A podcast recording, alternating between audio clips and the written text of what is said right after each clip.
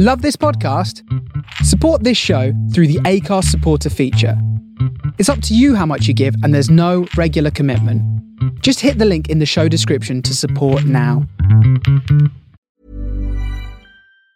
Hey, it's Ryan Reynolds, and I'm here with Keith, co star of my upcoming film, If, only in theaters, May 17th. Do you want to tell people the big news? All right, I'll do it. Sign up now and you'll get unlimited for $15 a month in six months of Paramount Plus Essential Plan on us. Mintmobile.com slash switch. Upfront payment of $45 equivalent to $15 per month. Unlimited over 40 gigabytes per month. Face lower speeds. Videos at 480p. Active Mint customers by 531.24 get six months of Paramount Plus Essential Plan. Auto renews after six months. Offer ends May 31st, 2024. Separate Paramount Plus registration required. Terms and conditions apply if rated PG. Many of us have those stubborn pounds that seem impossible to lose, no matter how good we eat or how hard we work out. My solution is PlushCare. PlushCare is a leading telehealth provider with doctors who are there for you day and night to partner with you in your weight loss journey. They can prescribe FDA-approved weight loss medications like Wegovy and Zepbound for those who qualify. Plus, they accept most insurance plans. To get started, visit plushcare.com slash weight loss. That's plushcare.com slash weight loss. This episode of Kitchen Club is kindly sponsored by our friends at Nemo Travel. Think of Nemo as your personal travel guru, someone you can talk to about your passions and interests, someone who'll take this on board and find unique places to stay and experiences just for you. I am sure we are all desperate for a holiday after a very tough year on the travel front. Nemo are here to help give you something to look forward to.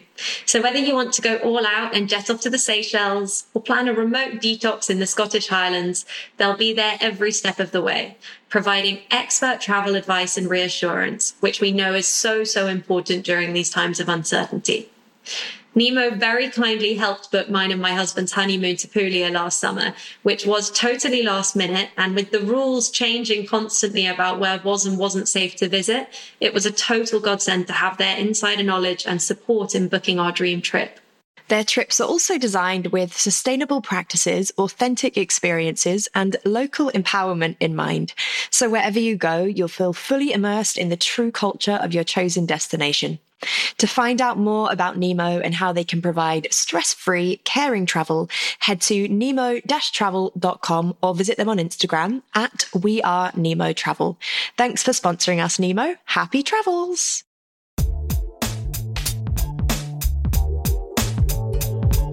Hello and welcome back to Kitchen Club with me, Sarah Malcolm, and my beautiful friend, Serena Louth. Hello! Kitchen Club is the weekly podcast that brings you conversations from our kitchen table. Each week, we have a fabulous new guest, a new area of expertise to get stuck into, and a brand new recipe, which is created using our guest's three favorite ingredients. Today's guest is Ella Mills, the founder of Deliciously Ella, a plant based lifestyle platform sharing delicious recipes, a wellness app, a collection of best selling recipe books, a brilliant podcast, and a range of plant based food products. Wow. We loved chatting to Ella about motherhood, her experiences of birth, and the benefits of slowing down and making time for yourself. I feel like Ella Mills hardly needs any introduction because anybody who has a vague interest in the world of wellness is more than familiar with her work. And it's actually thanks to Ella that this dreamy duo in your ears right now came together and met. So keep listening to find out why. We will get on with the episode now. Here is the wonderful Ella Mills on Kitchen Club.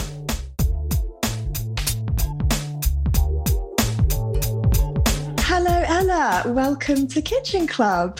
Hi guys, thanks for having me. I'm like been really looking forward to this. Oh, it is such a joy to have you on. And listeners won't know this until now, but it's a really special time, a special, a special thing to have you on because this podcast wouldn't actually happen without you. It wouldn't have started if you hadn't been around because Serena and I, as you know, Ella, but for listeners, met when we crossed over in working for the Deliciously Ella business, which is just so wild. And it's so nice to come full circle um, and reconnect. And we have actually been wanting to get you on for such a long time. We've been like, yeah, let's try and get Ella on this season.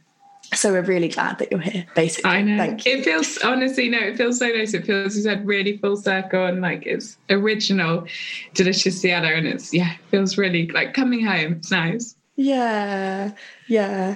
We have genuinely wanted to have you on since season one, and because you do a million things, which we're going to get onto, we were always like, no, Ella will be too busy. Ella will be too busy. We can't ask her.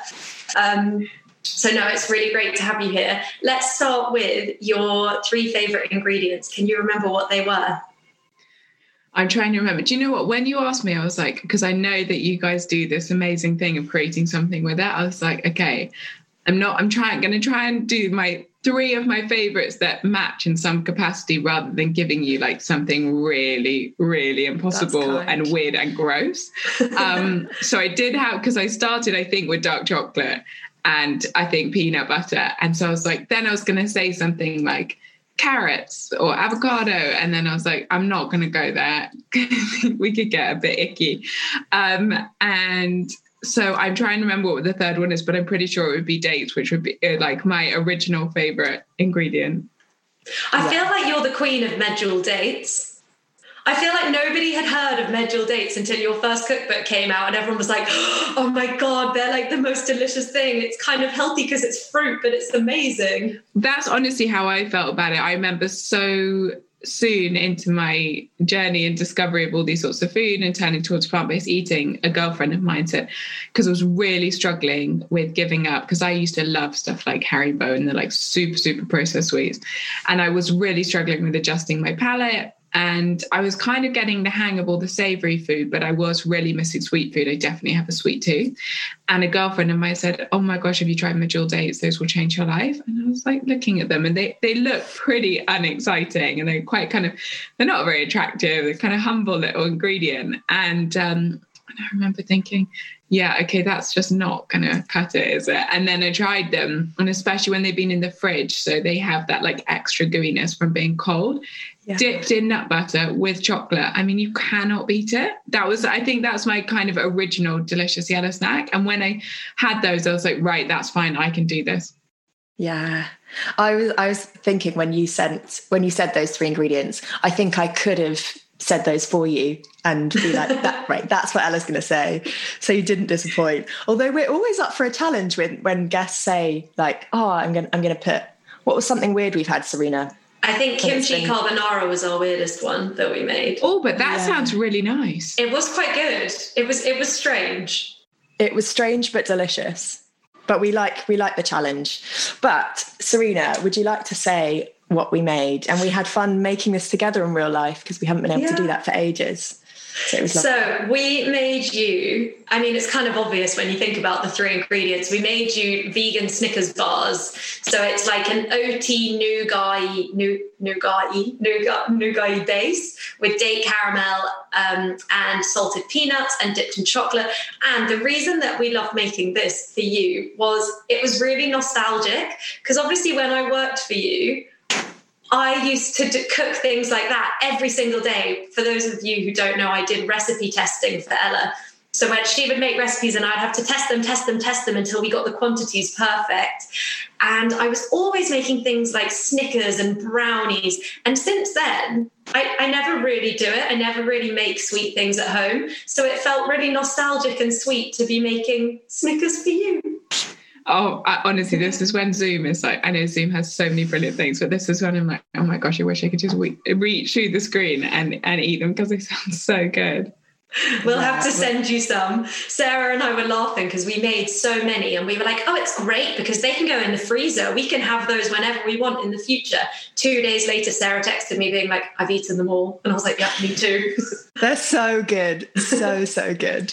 Um, Ella, I know you said that you love the dates, but is there anything particularly about the chocolate and peanut butter? I mean, I can guess because I feel like the brand is kind of made from those three ingredients.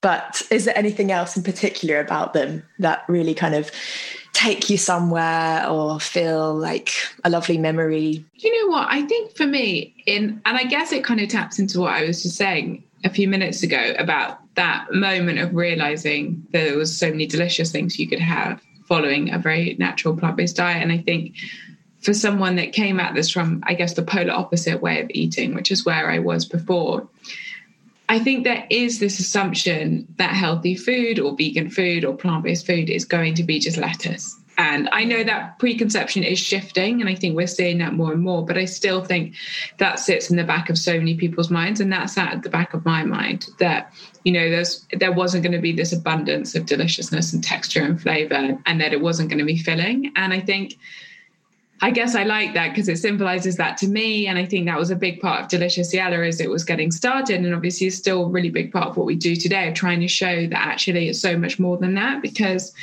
you know, and I know that's something you guys are really passionate about, about trying to make, you know, a lifestyle that really looks after your body, something that's actually a genuine part of your life and something you can come back to day after day after day. And I'm sure you two would feel the same, which is that that only works if you genuinely enjoy it and it genuinely kind of fills you up in every sense of the word physically emotionally spiritually. And i think to me i guess those symbolize that which is that yes broccoli is really important. Yes we need to eat lentils. Of course that's the case. But also i think that we need those treats and those sweets and those moments of indulgence as well. And that's what creates the balance that for me makes this really work.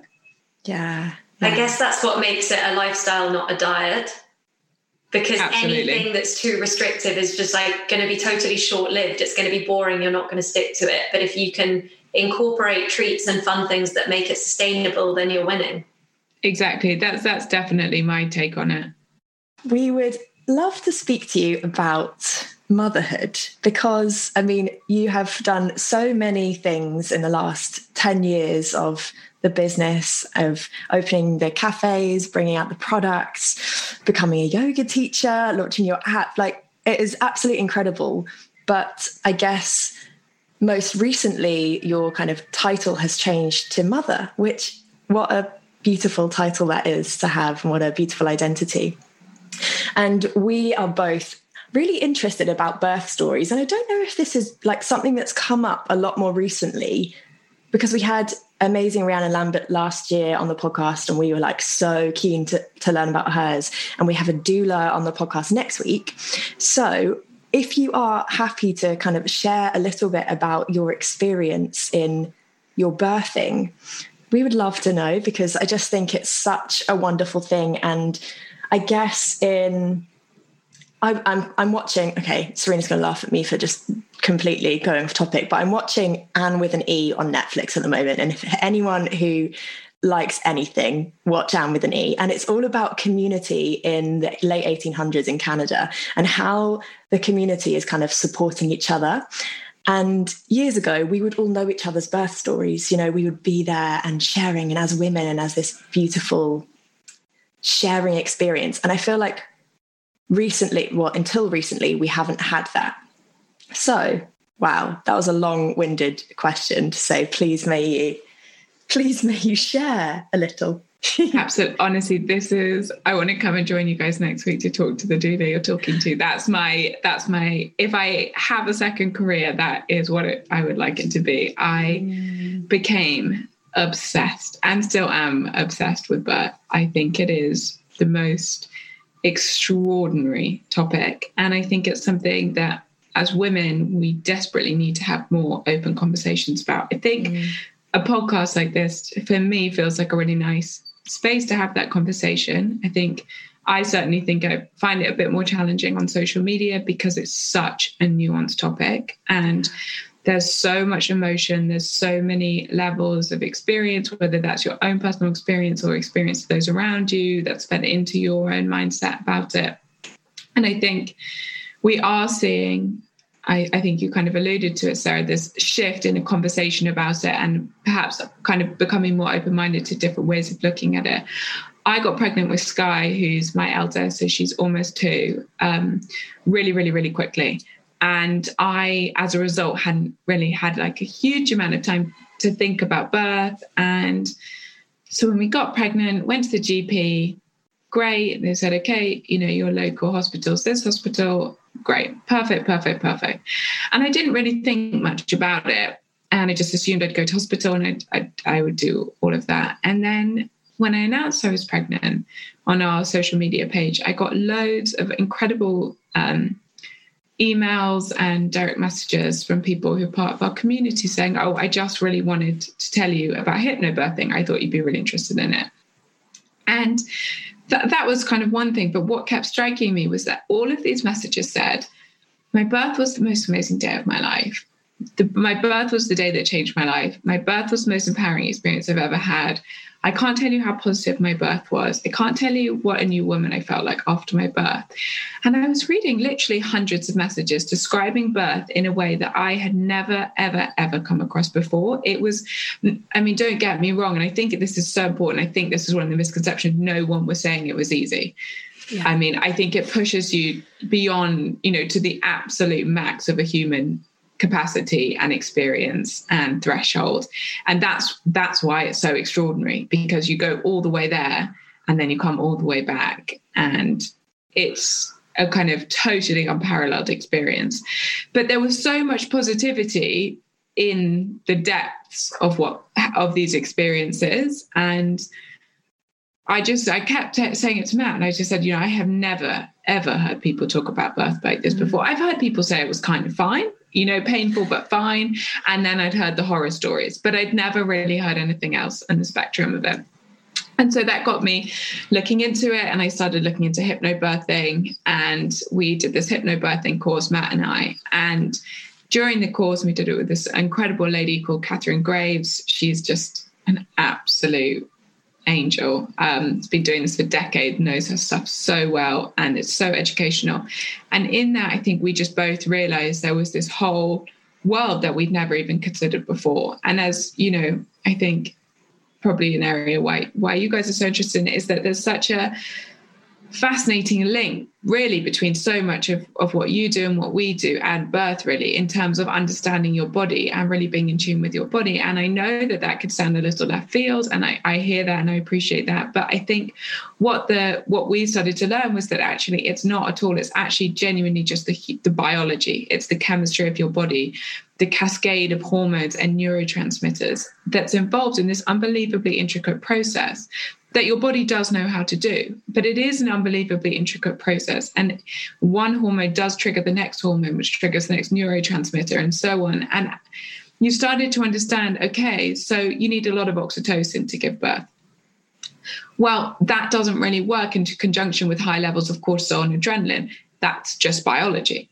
And then you're thinking, okay, well, if I feel scared, if I feel frightened, if I feel in an unfamiliar surrounding with people I've never met before, with bright lights on me, you know, I'm probably going to feel a bit scared because that's how I feel when I go into hospital. That's that's that's just me. And okay, how could I have more oxytocin? Okay, it could be quiet, it could be with people I know, it could be with people I trust. And as we started to go down that path to us, our home birth just started to make so much sense. And then again, looking into it, I think people looked at me like, you are mad, that's such an unsafe option. And you know, if you look at even NHS data, hospital births are so safe. And it, the NHS really recommend them, especially after your first child, for anyone with a low risk pregnancy, because they are so, so, so safe. And you've got your midwives there, they know everything. And um, again, I think it's just about looking at the science and looking at the evidence and moving past that sort of deep sense of fear that I think we all have about birth and realizing it is a normal psychological, sorry, normal physiological event that our bodies know how to do. And of course, there's exceptions, and I so appreciate that. But for the vast majority of us, that is the case. And from what I've understood, and I know it's a difficult thing to say, but from all the literature I've read, it's when we start to intervene with these processes that the challenges become because those cascades cannot happen. It's so difficult from a biological perspective.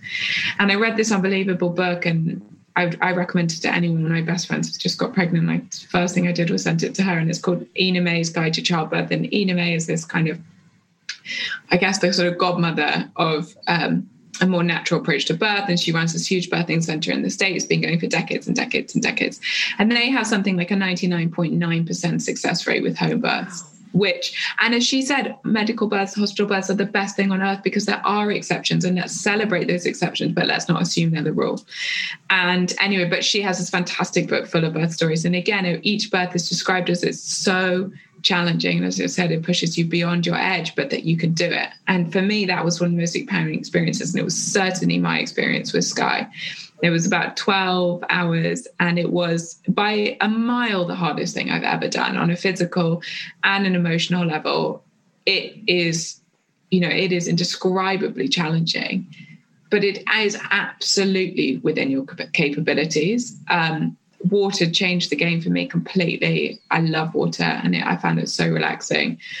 Um, and having a partner to be there who's supportive, but also I think for him having been through the education process and understand exactly what's going on.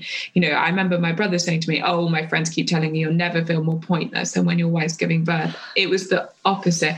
Honestly i could not have done it without matt. It was it really felt like a joint effort completely. He was there for every single breath.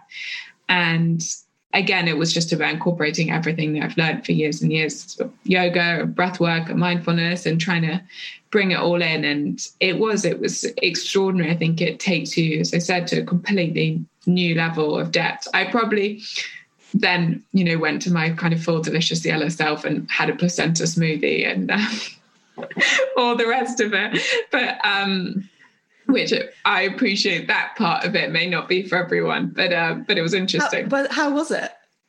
it was fine, actually. Honestly, um, couldn't taste it. It was lots of mm. peanut butter and um, and berries and bananas and things. Um, but and then encapsulated the rest of of the placenta.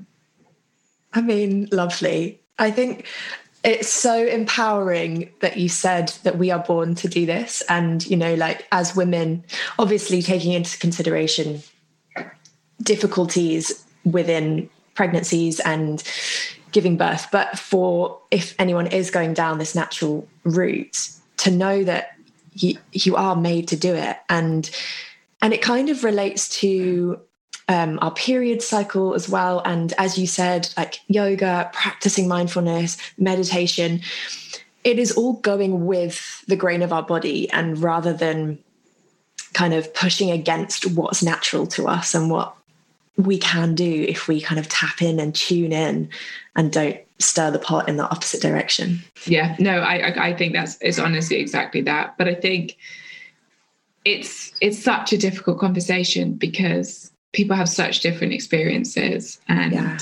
i think I, I think for me it's just about it was just about opening options and realizing it doesn't have to exist within the paradigm of fear and that's what i realized listening to birth story after birth story after birth story and there were common links between them all and i think that was being as relaxed as possible and of course there's high risk pregnancies and, and you know it's not to take those into to you know, to shift light away from that. It's just that if you are having a normal, healthy pregnancy, that there are maybe other options to consider. Mm. And just understanding it. And I guess that's again all the work that, that you do and, and you're on your podcast, which is about trying to understand our bodies that little bit better, isn't it? And I think that's what I found really empowering. Instead of just assuming that's what I'll do, it was understanding okay, what is a membrane sweep? Is it actually a form of induction? where, where, where, what happens with induction? What route does that take me down? What's the difference between synthetic oxytocin and natural oxytocin? How does that then help with endorphins, for example? And as you start to understand that, I think it's just easier to be in the driving seat. And yeah. I think when you're in the driving seat again, you can just feel a lot more confident. And I think that can help you perhaps make some decisions that you wouldn't, that are harder to make without that. And I didn't I don't find that information is always as freely available because there's just an assumption that this is the way to do it. And I think for me, it was just about learning that you're not sort of woo woo or going too left field and questioning those assumptions. There's amazing data and research behind it. Yeah. But it's so normal that in all aspects of life, even when we have a strong intuitive feeling about something or we feel very sure that something is right for us, the societal norms and the things that we've been conditioned to believe instill a fear within us that that we had kind of overridden by trusting our intuition. And every time someone says like, "Oh, home birth, bit dangerous," are you sure? It, it brings up that old belief, like, "Oh shit, maybe it isn't a good idea." So totally it's it's funny it definitely plays out in like so many aspects of life even i was talking to someone about it recently about them going self-employed and their family were like no no stability you need a pension you need this um, and it makes you question yourself exactly. It's so it's so so hard not to. And I think you're totally right, Serena. I think you see that this is just one example of it across the whole spectrum. I know when I started sociology, my dad would always say, "When's she going to get a real job?" and now you've shown him. Yeah, yeah. um, just for anyone who's listening who's not 100% sure, hypnobirthing, what does that entail? What does that add to your birthing experience? What does that change? What does that influence? Yeah, it's such a great question. I think it's one of those areas, and I'm absolutely not, you know, an you know total expert on it by any stretch of the imagination. But I think I know I thought it was, and I think quite a lot of people think it is like, oh, just sit and breathe and the baby will pop out. that would be nice. it would be so nice. Not the case. Certainly wasn't my experience.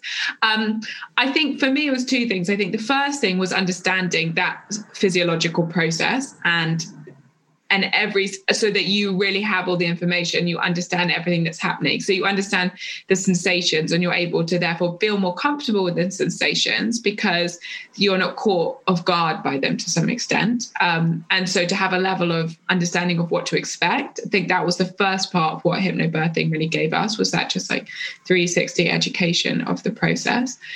Um, and then the second thing was just understanding how to I guess, as much as possible, um, go with it rather than against it, which is that because you understand what's happening, you can understand all the different processes and, and therefore trying as much as possible to surrender into it versus fighting against it. So it's not that you just like do a couple of breaths and out comes the baby. But when you're having those um, waves um, of contractions, or in hypnobirthing, if we call it surges, just knowing okay they only last so long then you'll have a break. Okay there you can visualize them quite like a wave because they build and they go down and they build and they go down. And so starting to think about it like that and then being able to to try and sit with the the breath as much as possible and breathe through them and then calm down and then breathe through them and then calm down. So it, and i think that that's what really helped us with it. Um, so i think it's a level of a understanding b connecting with your body and c knowing what to do as much as you could ever know what to do. And like the course we did had then lots of kind of guided visualizations and meditations that we did in the few months leading up to birth that would just also a lot of them had positive affirmations in um, of like, you know, my body knows when it's ready, my body can birth my baby. And so I think it's just about shifting that mindset as well. Yeah. It's so fascinating hearing about it. I think that childbirth was one of those things that when I was little, I would always dread the idea of it because you see films where it goes wrong and people are screaming and and actually the older I get, it's something I really hope to be able to experience one day. I'm fascinated. As you say, like it's it's the most incredible physical feat that you can go through. And it's something I'm just so interested to experience. I'll probably eat my words when it comes to it and be like, oh, this is horrible. No, honestly, you won't. It takes you to the absolute edge of human experience, I think. Um, and it, it really, you know, that it kind of takes you to that portal, doesn't it? Uh, where where life and and death exist. And uh, you know, when my mother-in-law passed away and she passed away about a year exactly before sky was born you know and it was very peaceful and it was at home. That you know that there are similarities. You are going as i said to that absolute edge of human experience. And and it's not not not that birth is there's a, not that there was a fear of death but obviously you know your child exists in your stomach and you are literally going to the edge of your absolute emotional physical capabilities to collect them and then bring them into this world. And there's something about that that's just it's just totally and utterly extraordinary. And I think if you are lucky enough to experience it in that way, I think it shifts you totally. Mm. I've got tingles. Me too. I keep getting goosebumps. I mean, I wouldn't be like queuing up to do it every day, but, but it is, it certainly is an experience that I'm really, really grateful to have been able to have. Yeah. And Ella, how did um, things shift for you having May? Was it a similar experience? Were you kind of thinking, "Oh my gosh, I've got to do all of that again"? Was was there doubt or worry, or were you like, "I've got this"? I've done this. did have a moment of being like, "That was hard." um, uh, I've got to do it again. But then it was so different. It was so different. I and it was really hard in a totally different way. I think on a physical level, Sky's birth was really hard definitely. I pushed for about two and a half hours. It was really physically, really, really hard. Mm. With May, at just before 36 weeks, um, I was actually on a Zoom meeting and started having contractions and was like, oh my gosh, she's really early, obviously, because 37 weeks is the kind of start of a normal, quote unquote, gestation period. And it lasted a couple of hours and then it stopped. And my midwife said, "Oh, you know that's that's okay. Don't don't worry." Basically, she came over, she checked, we were all good. And then that happened every single day for a month. wow. And it's called prodromal labor. It's it's not it happens more normally if you've had more than three children, if you've um, uh, have a breech baby. It's not very common for a second child who's in the right position.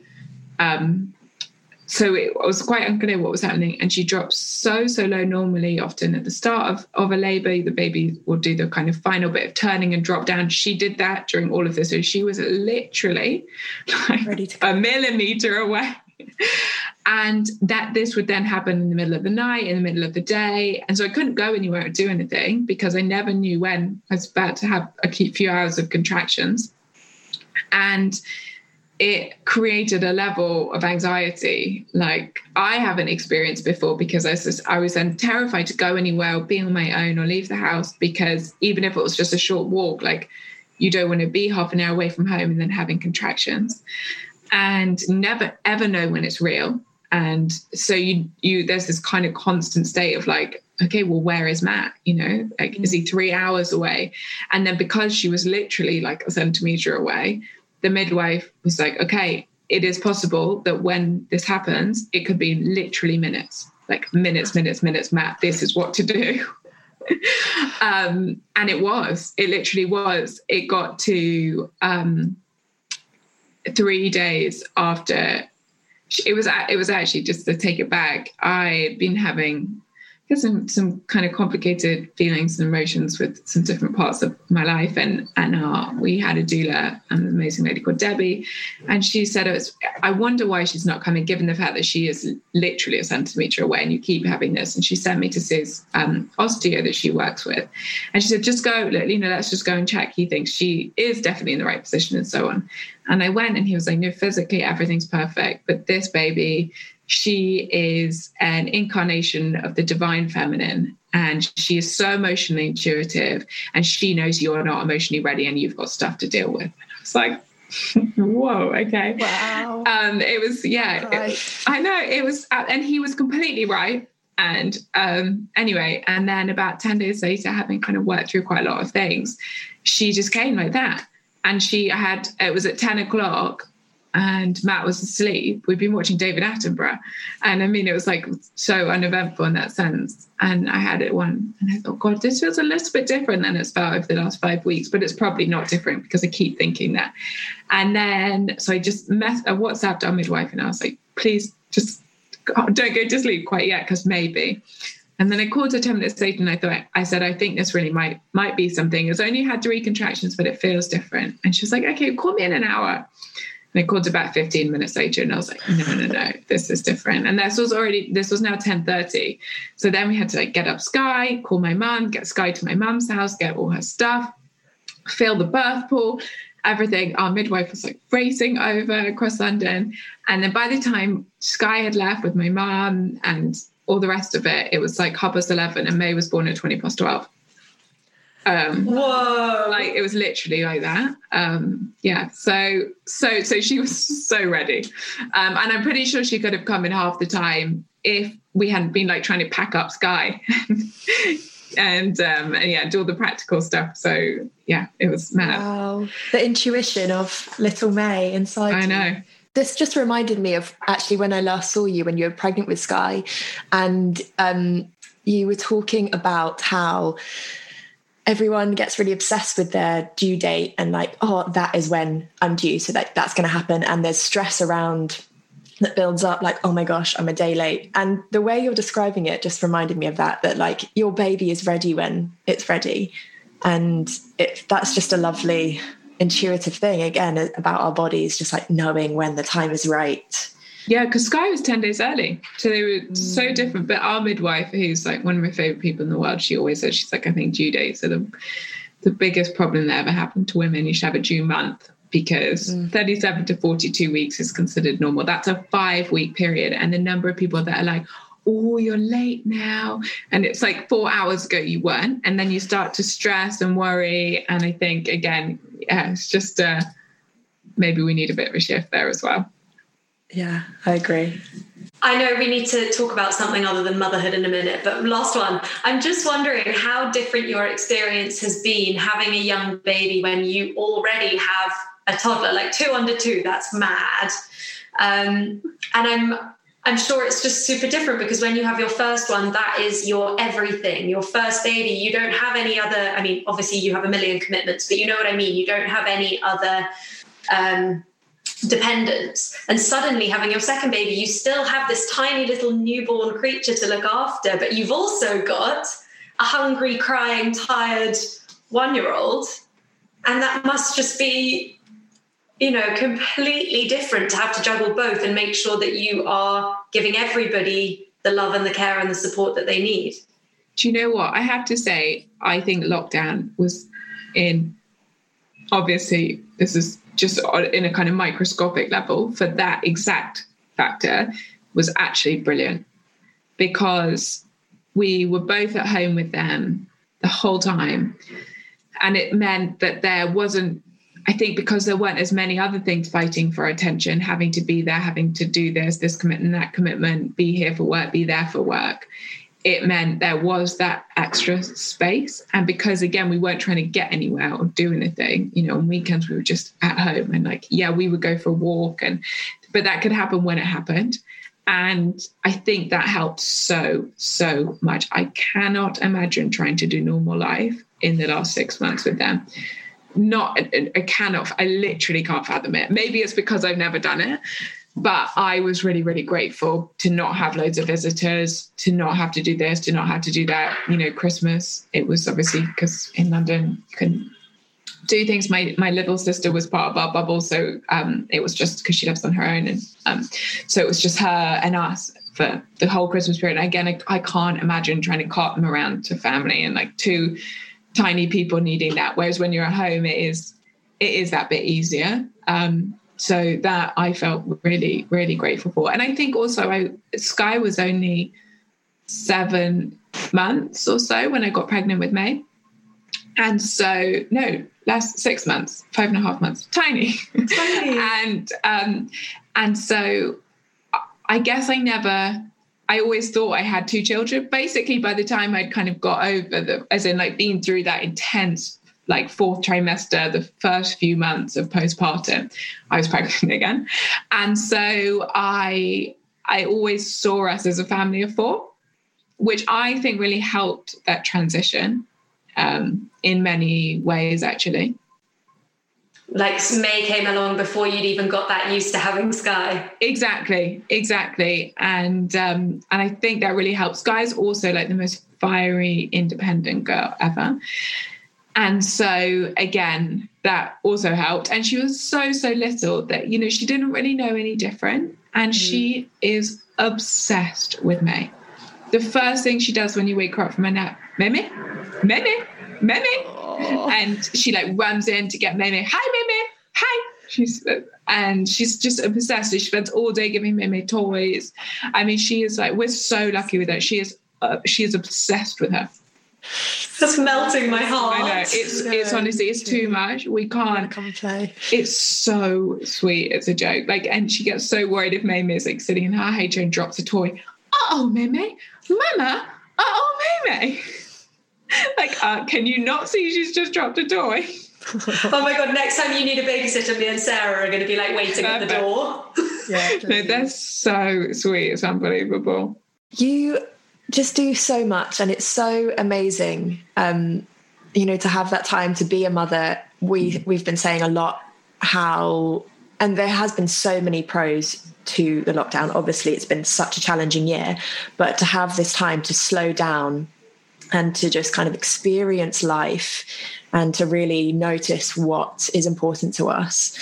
What are kind of what are your tools in in juggling everything in juggling a business and being a mother and you know all the other life admin stuff that we don't even kind of think about that takes up so much time. So much what are time. your tools? So much time.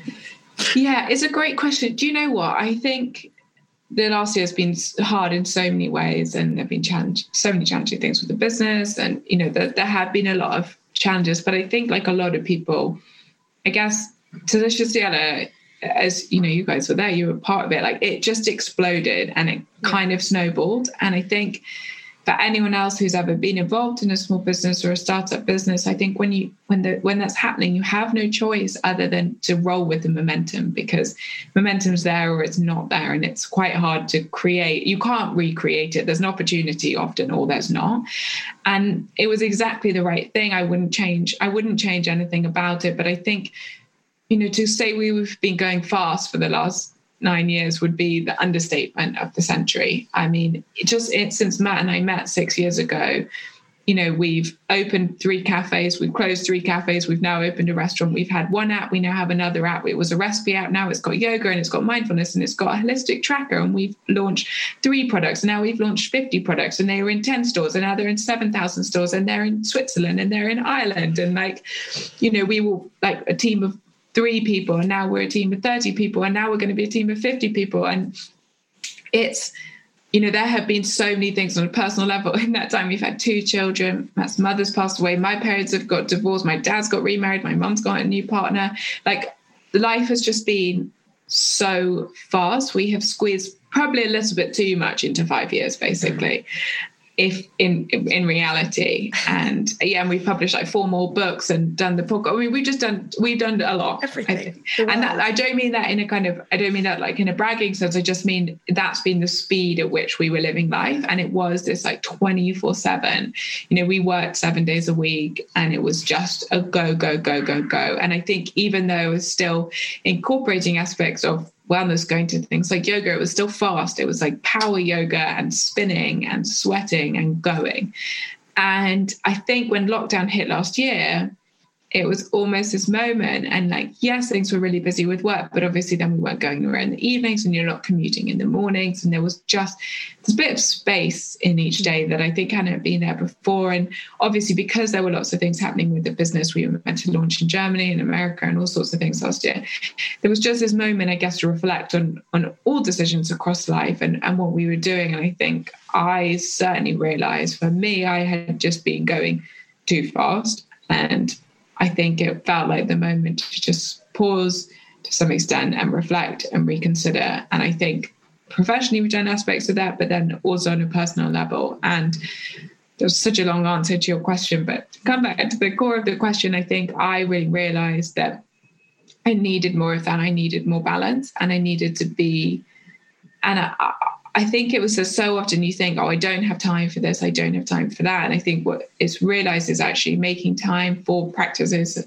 that allow you to slow down a bit more, more sleep, meditation, taking care of yourself.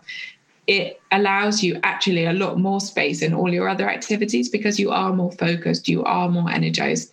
And that's what I think I've really taken away recently is that creating more, a little bit of sort of slow and calm in each day allows actually the other bits to i think they're slower but they're infinitely better. And it's a quantity not quality that i think i have shifted to as a person. And i think that i guess the pillars of that have been prioritizing sleep. So we're in bed at nine o'clock literally every night and we, we're asleep at like 9.30 or so which means that if you get up at 5.30 you've still had eight hours sleep. Mm-hmm. and that gives us an hour an hour and a half before the girls wake up we meditate every morning, we move every morning, and it's just it's unbelievable what that does. And it, it's a small shift in lots of ways. It's basically losing an hour of watching Netflix. Um, and removing that has totally transformed. And I, I guess I noticed that if I start the day like that, that filters throughout the rest of the day and just being that bit more considered. Yeah. Do you think it's also a bit of a kind of acknowledging your own identity when you are a business owner and a mother and all of these other things to acknowledge that you matter and your time matters as well is a really powerful thing. You know, like you, we can be so busy and so wrapped up in doing, doing, doing because that's what I am. That's my identity. And if I stop that, then like what happens? But acknowledging that we all need time for ourselves and then we'll be better at the things that we're doing. We'll be a better mother we'll be a, a kinder partner you know we'll be a, a better boss. So to yeah i would i mean i'm sure we all agree that like this year has really shown us that wow we need to slow down. Isn't it wild though that things such as a global pandemic are the, are the stuff that kind of forces us into think ah okay let's take a, a back seat and what um do you have something that you do kind of every day, Ella, that instills that?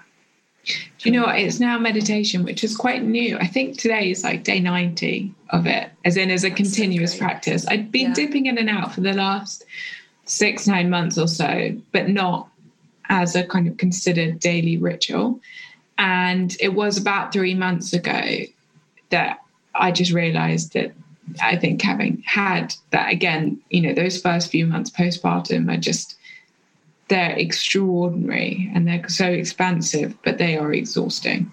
Mm. And you know, your body is not your own in any capacity. And I think kind of coming not out the other side of that, but as that as things start to settle down, um, I think it was just a reflection of like, no, do you know why I'm exhausted. And um, I need a bit of space for myself. And I think also in the pandemic, obviously, you can't get that space by doing what you might do normally of going out and taking you know half an hour to do this get your nails done or something little like that. Um, and so realizing how can we create that home which i think was a great exercise in kind of making those processes internal not external. But that was where it came from. And so man i decided that's what we're going to do. We're going to get up before the girls every day and we're going to meditate. And i think doing it together has actually been really really helpful because it keeps us both accountable on the days that yeah. feels maybe a bit sticky for you they encourage it. And i think that has been really helpful. Um, and also doing it together just simply means we there's literally the first thing we do. We do it in bed and you don't have to like sneak out put headphones in or like wake the other person up. And so that has been really really helpful for me. But that's we do it every single morning and it just depends on the day how much time there is how much space there is. Some days it's 10 minutes some days it's 40 minutes and depends when we when we wake up and what, what's happening in the day. But it has been extraordinary the shift that's come from it Mm. You've sort of answered my next question because I really, really enjoyed your podcast episode with Fearne Cotton. And you guys were talking about like the societal ideas of what's considered fun, going to the pub, getting really drunk, and saying how lockdown has given the introverts among us uh, an easier ride of it because you don't have to make up a million excuses why you don't want to go to things. Um, and so I had wanted to ask you like what lockdown had had taught you in that respect and I feel like now our whole conversation, you've had so many positives to come out of it on a personal level. I appreciate like economically and everything for everyone. It's it's a real shit show. Um, but you know, you've had the benefit of being able to dedicate all your time to your two children and get used to having two such young children. You've found time to meditate, found more time for yourself, tapped into this concept of slowing down to speed up, which for a lot of people is a lot to get their head around. They don't, it feels selfish to give yourself time, but actually, when you can realize that that makes you better in all the other aspects of your life, then it's amazing. Is there anything else that that the last year has taught you or changed in you? Do you know what? I think I, I, think uh, truly so much, but I think I think slowing down to speed up is certainly the biggest one. But I think a little bit like what you were saying just then, Serena, about what we are talking about with Fearne. I think there is, I, I'm certainly an introvert. And I think this last year has really confirmed that massively. Obviously, there's a lot of things I missed. There have been a lot of challenges with the business, but I have really enjoyed being at home. Of course, it's nice to do other things as well. It's not that I, but I, I love being at home and and I have really enjoyed that part of it. And I think the thing that I would like to take away from it is, as you said before, it was always what are the reasons to say no, and I think that's something I'm definitely going to take away from it, which is that, and I think it's realizing.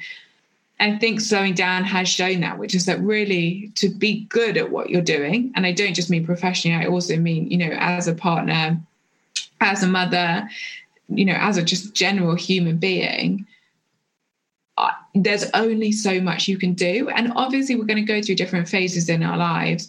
At the moment, two under two, that that's a big chunk of, of time emotionally, you know, and every capacity. And so, you know, I don't have space for a big social life and for doing this, you know, um, because work can be really busy, weekends are sacred. That's our time with our girls. I don't want to see anyone, basically. You know, my sister and like our kind of best, best friends, but but that is it.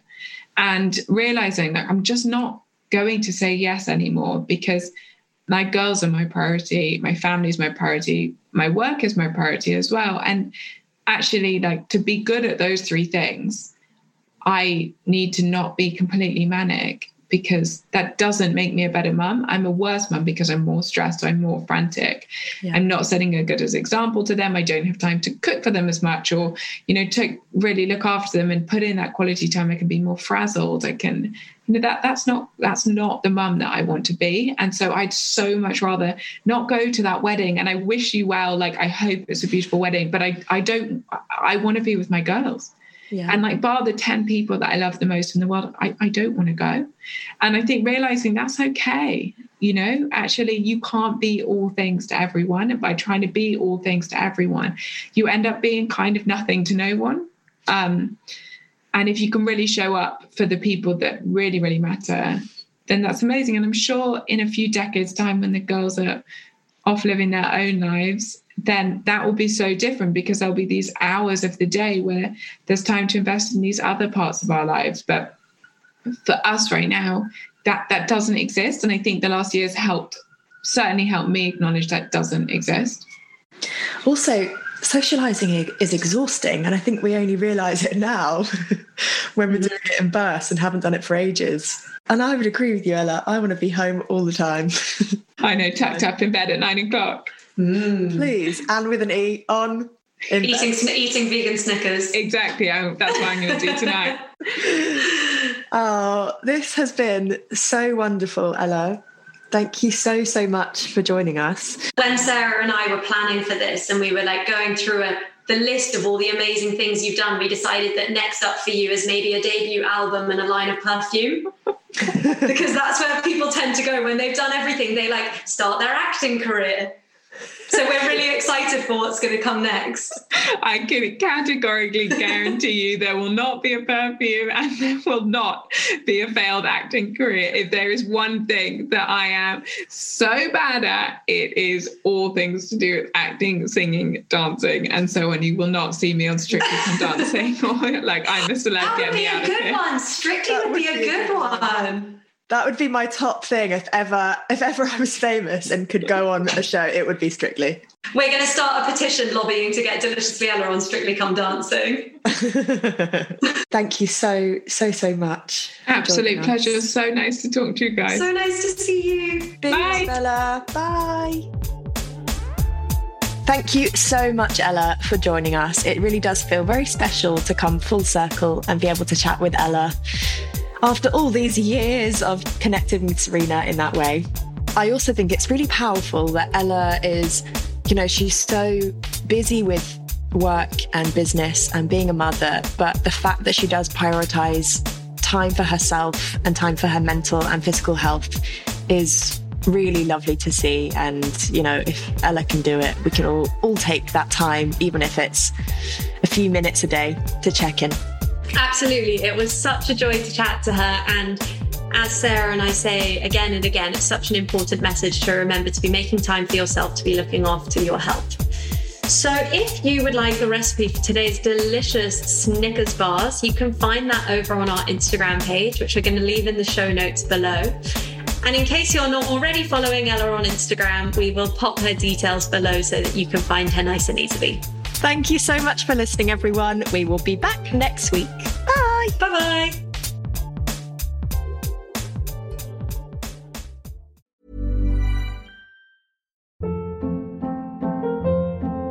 Hold up. What was that? Boring. No flavor. That was as bad as those leftovers you ate all week. Keke Palmer here, and it's time to say hello to something fresh and guilt-free. Hello Fresh. Jazz up dinner with pecan-crusted chicken or garlic butter shrimp scampi. Now that's music to my mouth. Hello Fresh. Let's get this dinner party started. Discover all the delicious possibilities at hellofresh.com.